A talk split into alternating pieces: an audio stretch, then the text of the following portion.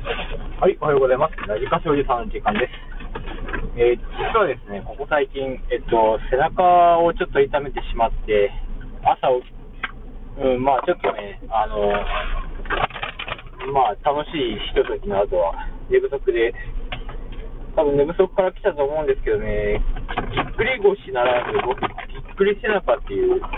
本当にあるのか知らないですけど、持ってて、で、今ちょっと背中が痛かったんですけど、そうですね、まあ、先々週ぐらいから、まあ、ぼちぼち、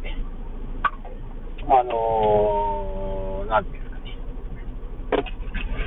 いろんな時間を過ごして、体が疲れてたんだと思うんですが、まあ、それの関係でですね、まあ、いっしゅうかんぐらいは、ちょっと、筋トレ、ささやかですけど、いつも筋トレを朝してきてるんですけど、まあ、ちょっとその時間を睡眠に費やしてたんですけど、まあ、みるみる太ったんですね。すごい、年齢もあるんでしょうけど、ちょっとサボっただけでこんななるんだっていう、激太りとかじゃないですけど、まあ、短期的に見たら、まあ結構、あれ、もう、もうって思うような年になってきて、ああ、年だなと思いました。えー、もうちょっとで、ね、背中も感じてるんで、治ったらまたあの以前のような生活に戻りたいんですけど、でこれが思うのが、無駄な時間だったら原因がですね、寝不足の原因が無駄な時間を過ごしたなだったらいいんですけど、これが結構有意義な時間だったんで、うん、そうですね、今後、まあ、この有意義な時間を作るっていう、作りながら、前の生活を維持するっていうことを考えないとなって思って、無駄な時間だったら削りたいんですけど、今ちょっと無駄って全然思えない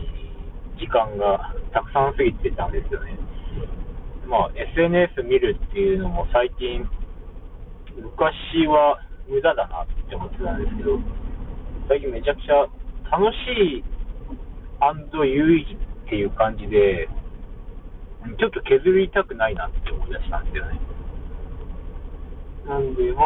ちょっとね、時間の作り方をもうちょっとね工夫しないと、なんか逆に障害が出るなと思って、まあ別に時間作って背中壊さなければ全部済むはずなんですけどね。背中がどういうメカニズムでちょっと痛めてるのかっていうのはね、うん、ちょっと追求したいなと思ってます。めちゃくちゃ真面目に話してさんぷん、ちょうどいいですね。